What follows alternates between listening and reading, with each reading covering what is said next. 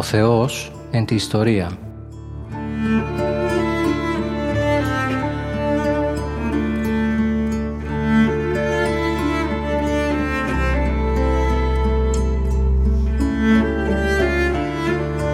Περιδιαβαίνοντας την Παλαιά Διαθήκη με τον Μητροπολίτη Γόρτινος και Μεγαλοπόλεως, κύριο Ιερεμία.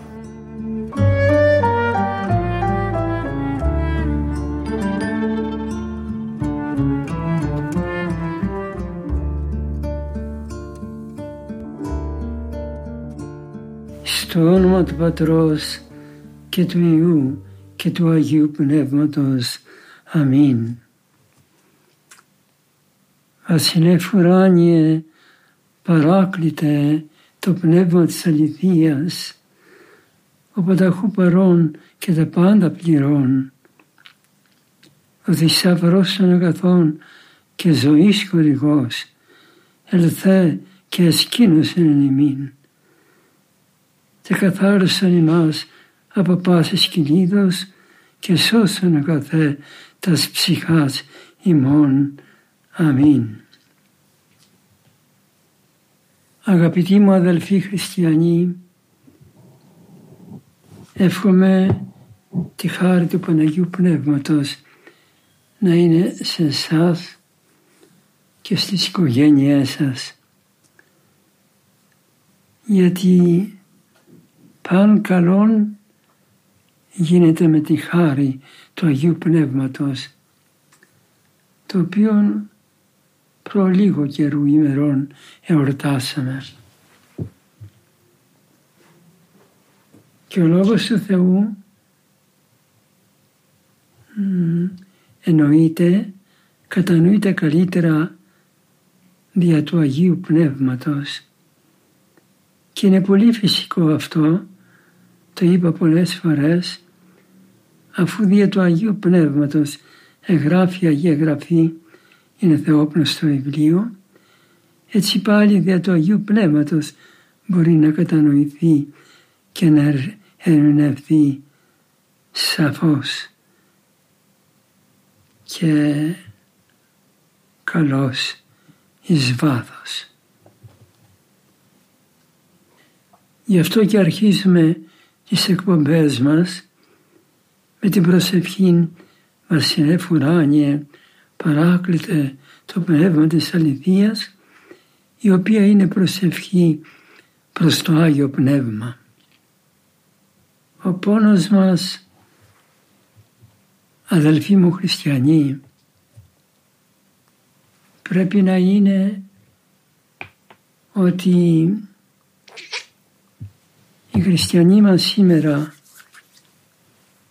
ούτε και προσεύχονται με θερμότητα, αλλά ούτε και μελετούν την Αγία Γραφή. Προσεύχονται βέβαια, αλλά όχι με εκείνον τον τόνο, τον πόθον, τον οποίο βλέπουμε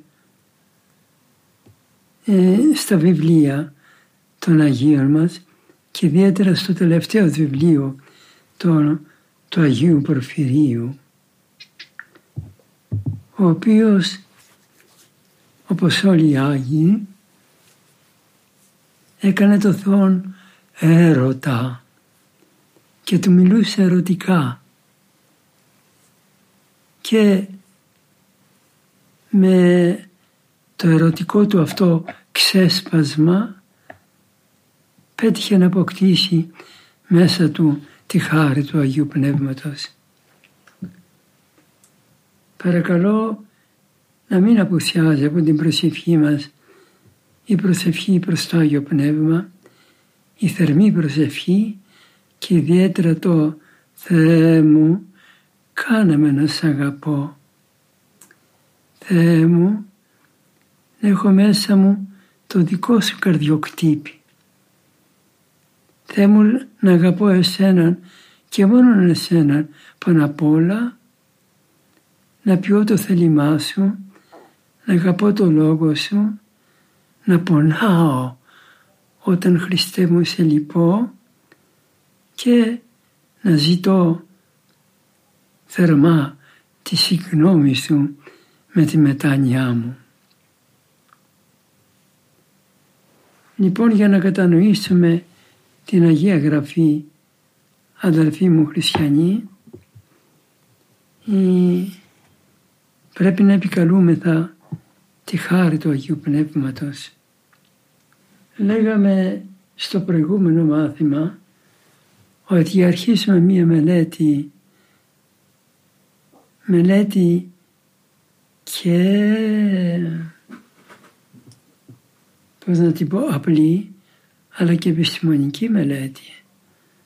Ακούτε να σας πω το βιβλίο του Πλάτωνος έχει θέλει επιστημονική μελέτη για να κατανοηθεί. Τα μαθηματικά θέλουν προσήλωση του νου για να κατανοηθούν. Τα παιδιά μας τα αγαπητά προσιλώνονται εκεί στη μελέτη, στο διαβασμά τους. Και με τη μελέτη τους αφιερώνουν το νου στο πρόβλημα το αλγευρικό και γεωμετρικό πρόβλημα και έτσι καταλαμβάνουν λοιπόν το βάθος και τη γλυκύτητα της επιστήμης γιατί όλα τα οποία έδωκε ο Θεός έχουν τη γλυκύτητά τους. Λοιπόν λέγαμε στο προηγούμενο μάθημα ότι η Αγία Γραφή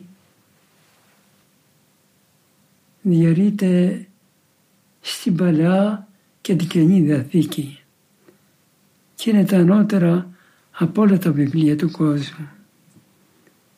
Δεν νοείται άνθρωπος μορφωμένος αν δεν έχει μελετήσει την Αγία Γραφή.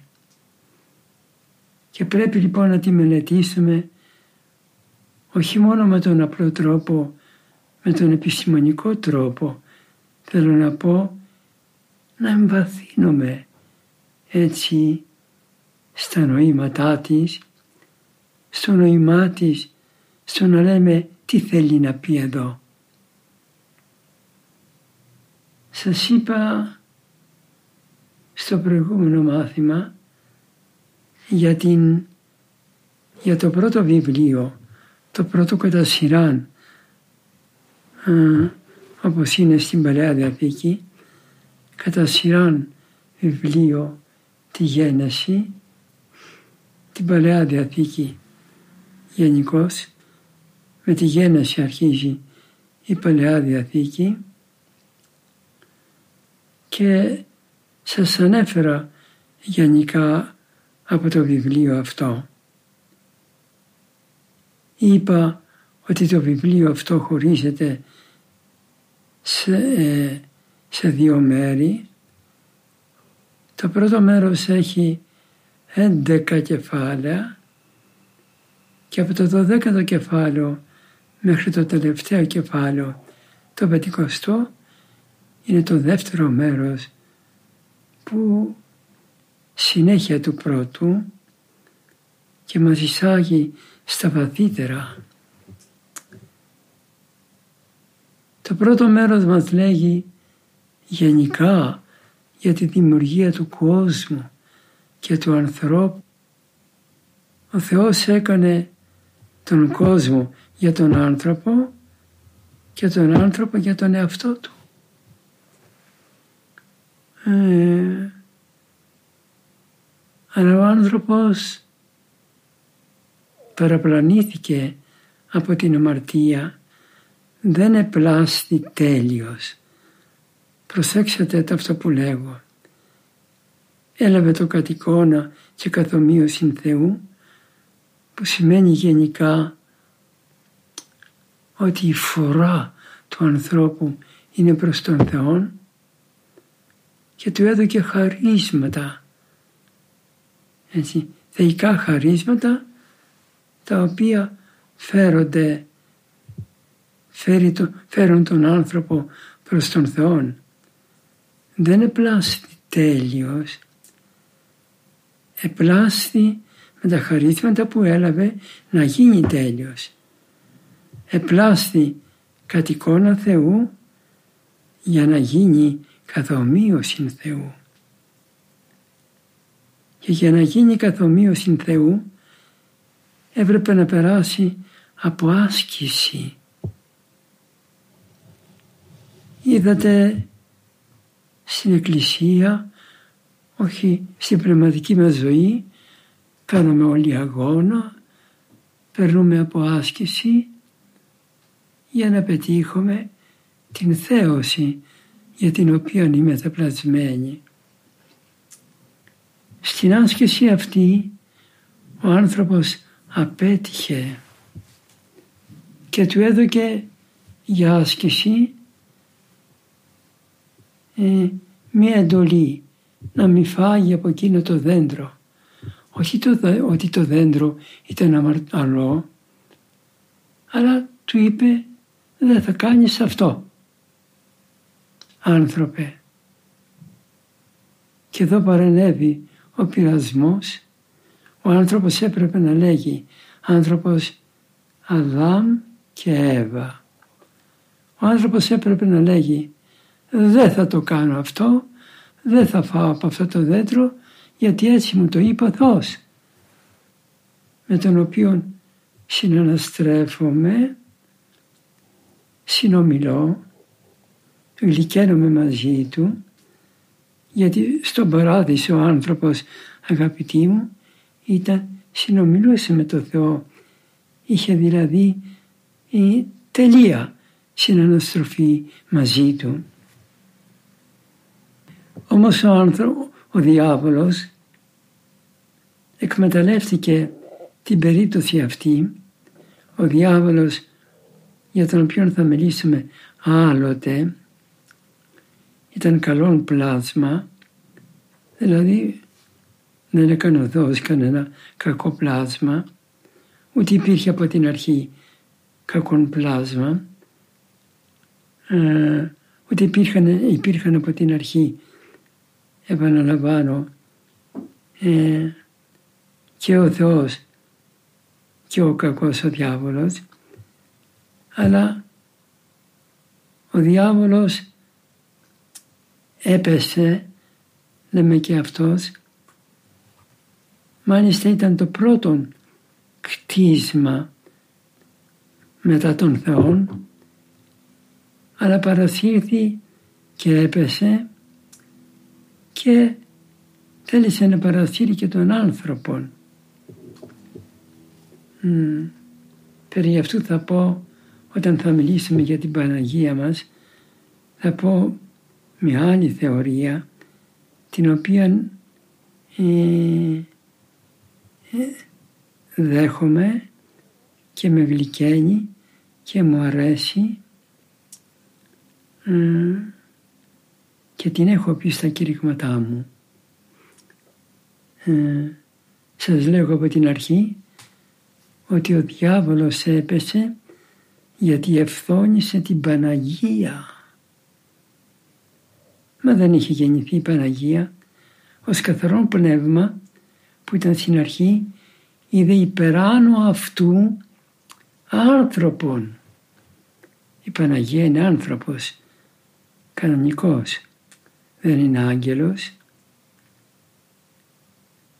Ε, αλλά με τη γέννηση του σωτήρος μας έγινε τιμιωτέρα των χερουβίμ και ανδοξωτέρα ασυγκρίτως των σεραφείμ και είδε ο διάβολος ως πνεύμα, ως ανώτερο πνεύμα που είπε, είδε υπεράνω αυτού την Παναγία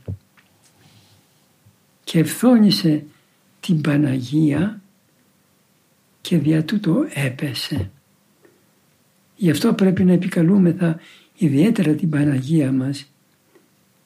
Δια τούτο πρέπει λέγω να αγαπούμε ιδιαίτερα την Παναγία μας στο πόλεμό μας εναντίον του διαβόλου. Είναι πρώτη που μισήθηκε από τον διάβολο και να την επικαλούμεθα στον αγώνα μας και δια τούτο πρέπει να μισούμε τον διάβολο διότι ευθόνησε την Παναγία μας. Λοιπόν, ο άνθρωπος, αγαπητοί μου αδελφοί, πλάστηκε από το Θεό με σκοπό να γίνει, να γίνει, να πετύχει τη θέωση, να γίνει σαν το Θεό. Όχι κατά την ουσία Του, κατά την ουσία μόνο ο Θεός είναι, αλλά ε, να μετέχει των χαρισμάτων, των θείων χαρισμάτων. Ο διάβολος ξαναλέγω ευθόνησε τον άνθρωπο, έπεσε ο άνθρωπος, παρέβηκε την εντολή του Θεού και τώρα πεπτοκός ο άνθρωπος θέλει να, θέλει να, να, να επαναλάβει το αμάρτημα του διαβόλου. Δηλαδή να γίνει, να γίνει σαν το Θεό. Και έχουμε λοιπόν διάφορα κινήματα που θα, τη δούμε, θα, θα τα δούμε τώρα στη γένεση ε, που βλέπουμε τον άνθρωπο να κινείται σε, θέλοντας να υπερυψωθεί των άλλων ανθρώπων και να φτάσει το Θεό. Είπαμε γενικά για το περιεχόμενο της γενέσεως ότι ο, η διαφθορά του ανθρώπου υπήρξε μεγάλη, όλο και μεγάλωνε, μέχρι ότου ο Θεός επέφερε την καταστροφή του με το λεγόμενο κατακλυσμό. Αλλά από το κατακλυσμό έσωσε μια οικογένεια,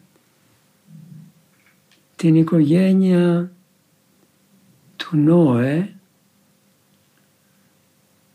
ε, πάει η παλαιά δημιουργία του Αδάμ και της Εύας, εμείς είμεθα χωρίστηκαν σε καλή και κακή γενεά. Εμείς είμεθα από τη δημιουργία του Νόε, την καλή γενεά. Αλλά και αυτή η γενεά πάλι διαχωρίστηκε και εξέλεξε ο Θεός μία φυλή, τη φυλή του Σιμ, από την οποία θα προερχόταν ο Αβραάμ, από τον οποίο θα προερχόταν ο Μεσσίας, που θα απέστειλε ο Θεός για τη σωτηρία του κόσμου, που θα γεννάτο από την Παναγία μας. Αυτό γενικώς είναι το περιεχόμενο της γενέσεως αγαπητοί μου αδελφοί χριστιανοί.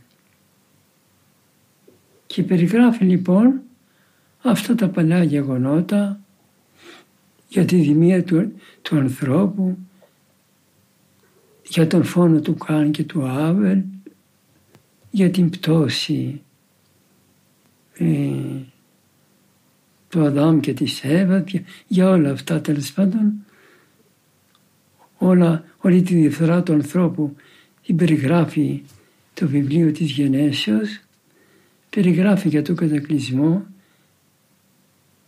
η γένεση, περιγράφει μετά για, τη, για την κλίση του Αβραάμ, ε, για τις δώδεκα φυλές του Αβραάμ κλπ.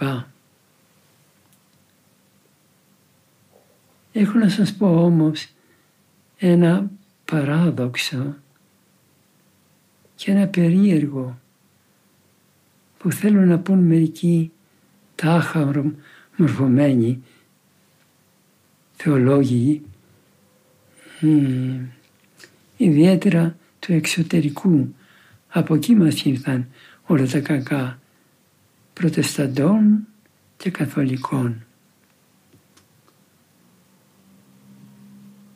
Λοιπόν, τι κακό. Είπαν αυτοί ότι η γένεση δεν εγγράφει από το Μωυσή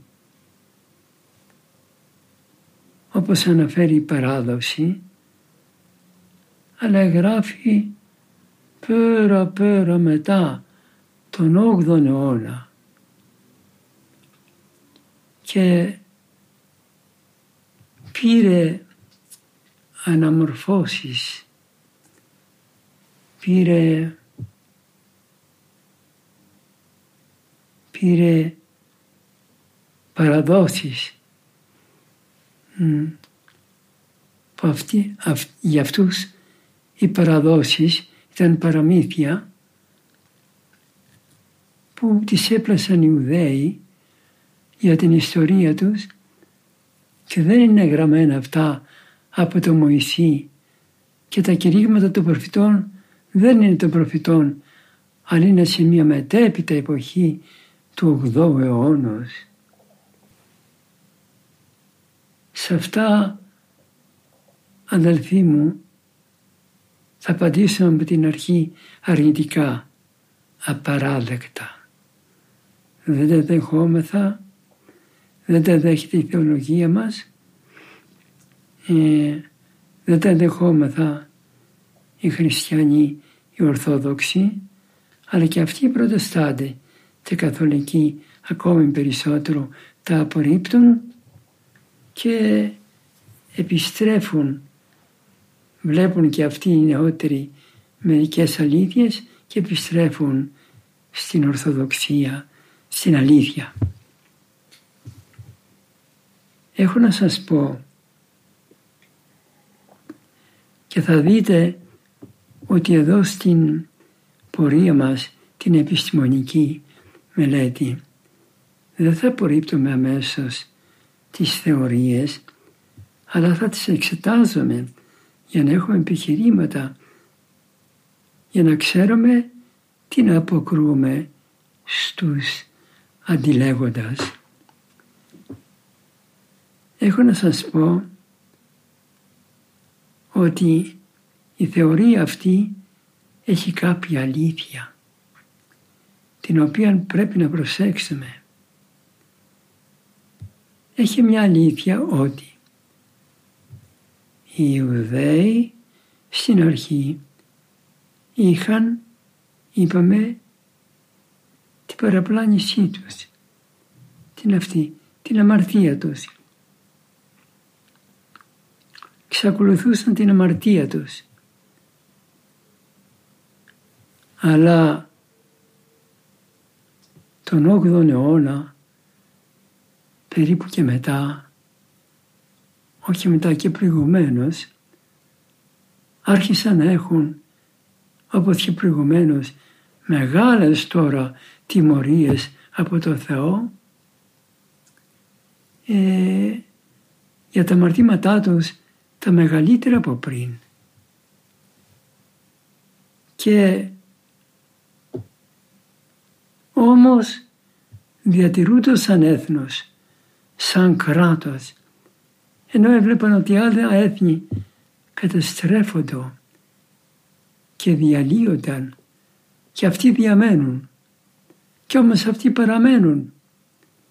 Τι γίνεται εδώ, κάποια αλήθεια κρύβει το θέμα και μη έχοντας αδελφοί μου το χρόνο να προχωρήσω προσθέτοντας και άλλα επιχειρήματα που έχω από τον καθηγητή Βέλα για την πολεμική της θεωρίας αυτής και την αλήθεια των Ορθοδόξων θα τα συνεχίσουμε στην επόμενη μας εκπομπή. Ευχαριστώ που με ακούσατε αλλά και με συγχωρείτε που σας κούρασα.